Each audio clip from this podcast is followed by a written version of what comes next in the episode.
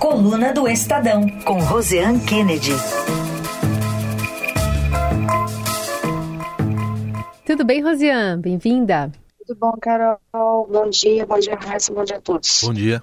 Bom, Rosiane, a gente apresentou aqui para os nossos ouvintes um pouco da sabatina, alguns, entre aspas, melhores momentos ali, né, da, das falas tanto de Flávio Dino quanto de Paulo Gonet. E hoje vocês trazem na coluna é, uma avaliação, né, de que, do que era esperado em relação à atenção, essa ineditez, né, de uma, de uma sabatina dupla e do que no final das contas saiu. É, o primeiro ponto que a gente tem que, que observar aí é que realmente ele passou e passou com dificuldade.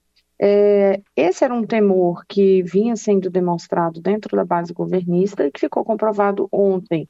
Havia um esforço da oposição, claro, em deixar um certo constrangimento para Dino, é, mesmo em em determinado momento eles sabiam que não tinham conseguido votos suficientes, por exemplo, para rejeição dessa indicação de Flávio Dino, mas colocar um placar, deixando claro que ele não ia sair total, com um percentual alto de votos favoráveis ali, era uma, algo que a oposição queria fazer. E tem uma curiosidade, né, Carol?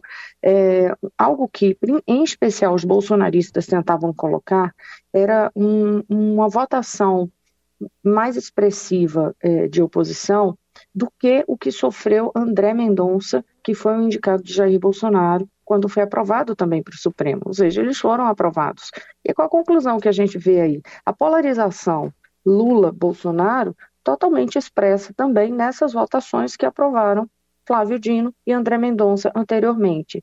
Não à toa, os dois são justamente os que tiveram os maiores números de votos negativos nessas indicações. O Mendonça teve até um voto a mais, ficou com 32 votos negativos, tá?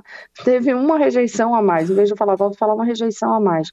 Foram 32 é, votos de rejeição a Mendonça, no caso de Dino, 31, isso no plenário. Na CCJ, no entanto, é, o Dino ainda teve um desempenho pior que o, que o Mendonça. Também, não à toa, o governo precisou fazer ali uma mobilização, dança das cadeiras, para colocar na votação no plenário um reforço. Ou seja, o temor existia.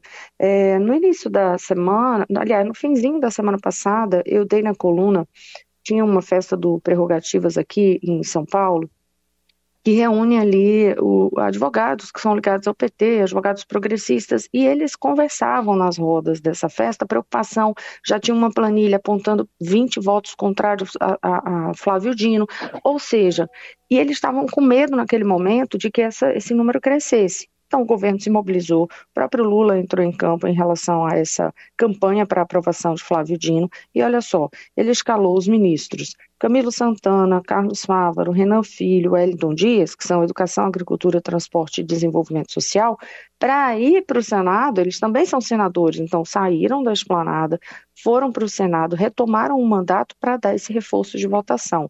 Ah, quer dizer que os que estavam no, no local, assim, deles, né, que estão ocupando essa cadeira hoje, não votariam favoravelmente? eles não tinham total certeza disso. Dois manifestaram votos favoráveis, um disse que estava na dúvida, então o governo preferiu não arriscar simplesmente já escalou de novo os ministros e colocou lá para também dar esse reforço a Flávio Dino. Em relação ao desempenho na sabatina, ficou muito claro que a estratégia apresentada e imposta, na verdade, por Davi Alcolumbre, que é o presidente da Comissão de Constituição e Justiça, essa, esse modelo de fazer a sabatina conjunta Flávio Dino e Paulo Gonet funcionou dentro do que o governo esperava, do que a base governista esperava, ou seja, é, reduziu é, o tempo para cada um de exposição. É, em determinado momento, inclusive, o líder do governo, Jacques Wagner, fez uma solicitação para que o senador não fizessem muitas perguntas, não avançassem tanto na hora. Então, assim, foi bem morna. E a conclusão final que a gente coloca, inclusive, na coluna é, do Estadão, desde ontem, meados da tarde, já vi essa leitura, é uma expressão muito conhecida, é, principalmente nesse ambiente político, que a montanha pariu um rato né, foi como os aliados de Flávio Dino avaliaram Sabatina, porque não teve grandes pressões, foram, eh, foi uma sessão morna, um desempenho que ele saiu realmente daquelas vestes naquele momento de político, porque basta lembrar todas as participações anteriores de Flávio Dino no Congresso Nacional, quando ia para comissões para prestar esclarecimentos, eram embates profundos com frases é, que é, viralizavam. E ontem, não. Ele diz que é como se ele já tivesse. Ele até faz essa comparação de que lá todos usam ternos e gravatas diferentes, mas que numa, no, no judiciário eles vão usar a mesma toga. Então, já tentando colocar essas vestes de, de que agora volta a ser um magistrado. No entanto, a oposição continua cabreira em relação a isso é, o, o, líder do PL, né, que é o partido de Bolsonaro, o líder do PL, o senador Carlos Portinho, por exemplo, ele diz assim: olha, é a mesma pessoa, só que ele vai para o STF, então tem que esperar. E qual é o maior temor dos parlamentares, em especial no Senado, já que é por lá que passa, passou essa votação, né? É, a avaliação é do Senado para saber se os indicados da presidência da República vão ou não ser aprovados. É que haja uma represália. E, e aí o grande temor deles é isso, é como que vai ser a postura. E muito além do que seria a postura de Dino sobre os processos em relação ao ex-presidente Jair Bolsonaro, mas em relação a parlamentares, né? A gente sabe que existem vários parlamentares na Câmara e no Senado que enfrentam é, é, processos, ações, enfim. Então existe um temor muito grande.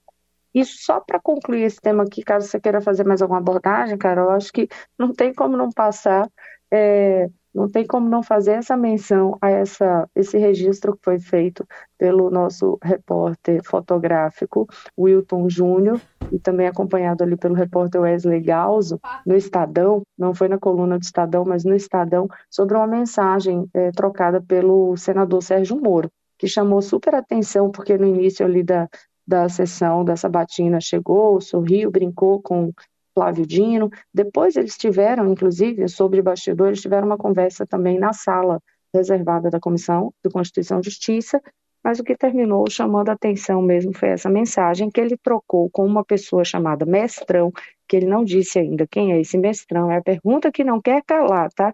Se alguém descobrir quem é o Mestrão, nos conte, porque a gente também está tentando descobrir isso.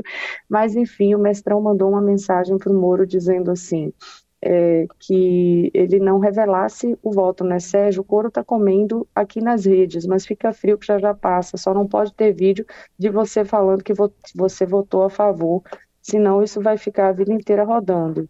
É, isso é uma das mensagens. E ele diz, o Sérgio Moro fala que não vai é, revelar o voto, né? Vou manter meu voto secreto. É um instrumento de proteção contra retaliação. Lá vem a palavra retaliação de novo. Enfim, isso foi um registro que o Wilton fez, o fotógrafo, nosso repórter fotográfico Wilton Júnior, e está todo mundo querendo saber quem é esse mestrão que estava orientando Sérgio Moro a não revelar o voto dele. Esse é o rato que foi parido. Mas o mestrão, com certeza, vai ser o foco de, de investigação agora, né? Só faltava ele dizer na mensagem, ó, eu não vou falar que vou votar assim assado, né? Só faltava ele entregar isso na mensagem, ia ser ótimo. Bom, então ai, ai. aguardemos os próximos capítulos para saber quem é o mestrão, quem sabe, né? Esse, esse guru espiritual, talvez, do, do senador. Ah, então, eu, é. Eu, ô, Raíssa, desculpa, eu até, pois é, quando fala mestrão, você pensa um guru, né? É uma pergunta que não quer calar mesmo, não estou brincando. Ontem, é, é, eu não estou em, em, Brasília, eu estou aqui em São Paulo, é. mas a equipe da gente toda lá em Brasília, os meninos, e, e, assim, todo canto eles só queriam tentar descobrir quem era, todo mundo perguntava quem é mestrão. Enfim, eu mandei mensagem ontem à noite mesmo, inclusive, para Sérgio Moro, tá? É, para saber quem era o mestrão. Falei, senador, me desculpe, eu não tenho como não lhe perguntar quem é esse mestrão. Né? Aí ele não me respondeu, não. Mandou só uma mensagem que era da própria assessoria de imprensa dele, é, dizendo que. Eu estou tentando abrir aqui, porque eu estou no celular e não consigo abrir o celular ao mesmo tempo, mas que, de linhas gerais, dizia que é, só estava se posicionando ali, que era uma pessoa com quem ele conversou pelo celular, é, sem, que era uma pessoa sem ter informação do voto né, do, do, senador, que fez a sugestão somente porque distorceram o posicionamento do parlamentar nas redes após o cumprimento de Dino, uh, que o ministro fez, né, ali a, que, que, o senador fez ao ministro Flávio Dino, e que, em resposta, o senador iria manter esse sigilo do voto. Enfim, ele, de toda forma, não revelou quem é o mestrão. Então tá bom, vamos aguardar. É, vamos falar também da disputa eleitoral em São Paulo. Tem um evento aí que está sendo programado pelo presidente Lula é, na área habitacional e vai pegar o Bolos pelo braço. Ah, entrou de vez agora já nessa articulação. É, para a campanha de, de Guilherme Boulos, né?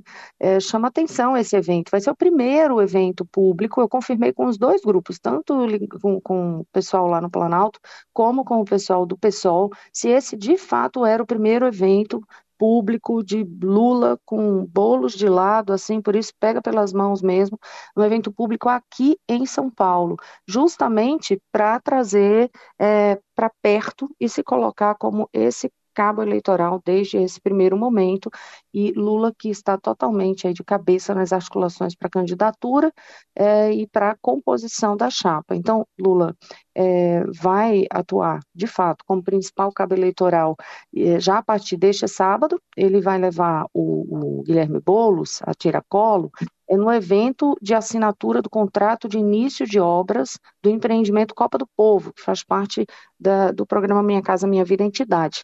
E ele chama atenção porque é justamente a habitação, a gente sabe, a principal bandeira de campanha de Guilherme Boulos.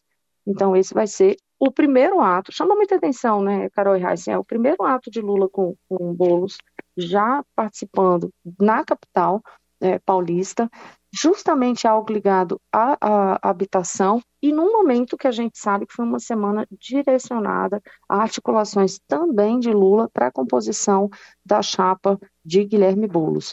É, Lula que, que tem intenção de levar de volta para o PT Marta Suplicy, a gente falou sobre isso no início da semana aqui, e que agora, é, ontem inclusive, teve reunião com o próprio Boulos em Brasília, para tratar mesmo desse evento, tratar dessas articulações, receber um recado do PT, do PSD. Peraí, vamos lá, que é muito partido. Receber um, um recado do PSOL de, de Guilherme Boulos é, quando teve essa conversa de Boulos com, com Lula ontem. E qual é o recado do PSOL? É que o que Lula escolher, decidir, definir em relação à indicação para a composição de chapa, o pessoal vai aceitar e vai seguir de mãos dadas, porque é isso, eles sabem que Lula é o principal cabo eleitoral deles aqui na capital. E nenhuma novidade em relação a Marta ainda, né, Rosiane? Ah, teve, foi uma novidade, foi a gafe que ela cometeu, né? Um zap errado. Ela cometeu uma, é, um zap errado. Quem nunca? Quem nunca? Quem Não nunca? podemos condenar Quem isso, nunca? por favor. É, pois é, a questão é, quando ela, ela envia essa mensagem, quando a gente fala de uma, uma pessoa política, numa discussão de grupo político, que manda uma mensagem errada, sempre dá aquele buruguçu, né? Enfim, o que é que acontece aí com essa, o que é que foi essa mensagem?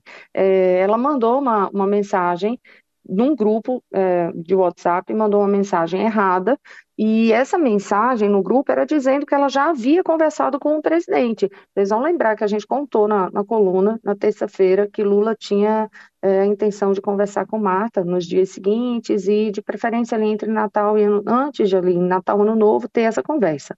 Detalhe, tá, Carol? Apurei bastante bastidor disso. De fato, conversa de Lula e Marta ocorreu por telefone, mas eles esperam essa conversa tete a tete.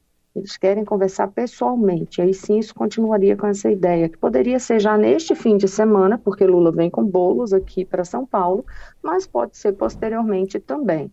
Eu não consegui falar com a Marta, mas é, consegui confirmar esses detalhes. Só que aí tem sempre aquela turma do de bombeiro, do deixa disso, e aí coube a quem, né? O coordenador do grupo Prerrogativas, Marco Aurélio Carvalho, ele quando viu ali que a mensagem foi posta no grupo, e aquela leitura que foi uma mensagem errada que ele fez.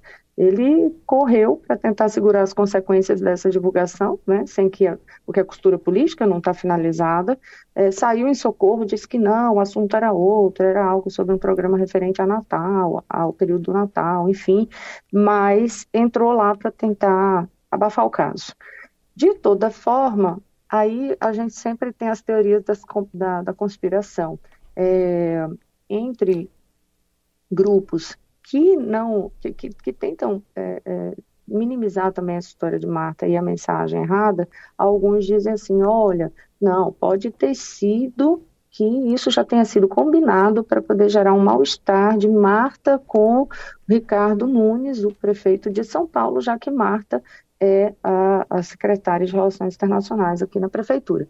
Então, enfim, só a própria Marta Suplicy é quem pode dizer se mandou a mensagem com que propósito, quer dizer, mandar ela mandou com qual propósito, se foi somente um erro mesmo. Enfim, a gafa ficou montada. Eu falei com, com o prefeito também, com, com o Ricardo Nunes, é, já tinha falado, eu tinha prometido para vocês na terça, né? Vou ver o que, é que Marta e Nunes estão achando disso, em especial Nunes. E ele me disse o seguinte: que acha pouco provável que Marta deixe o apoio à gestão dele e siga para a campanha adversária. Ele diz assim: três anos defendendo e construindo o governo, e depois ser contra o que ela mesma ajudou a construir, acho pouco provável, pelo que conheço. Ela é muito querida, acho que não faria isso. Foi o que, que o Nunes me disse. Hum. Mas cenas dos próximos capítulos, como tudo em, em, na área de política, em especial em períodos de articulação. Quem diria lá atrás que Geraldo Alckmin, por exemplo, é, estaria numa chapa com Luiz Inácio Lula da Silva? No caso de Marta, Marta já foi do PT, já saiu, enfim, e a gente já falou disso aqui, de que ela ainda não conseguiu se encontrar de fato em algum outro partido. Muito bom. Essa Rosiane Kennedy conversando conosco aqui no Jornal Eldorado também sobre essa apuração aí de WhatsApp, que não, às vezes não dá tempo de dar um apagar a todos, né? Apagar Foi tudo zap essa coluna hoje, né? Foi basicamente muito baseada na tela, Cuidado né? Cuidado com o zap, fim de semana chegando. Tomou uma cerveja, deixa o zap longe. Isso. Não vai perto, não confunda. é sempre mais seguro. Um beijo, Rosiane. Beijo, bom fim de semana. E obrigada também por esses dias aqui no Jornal Dourado, viu? Ai, até a próxima.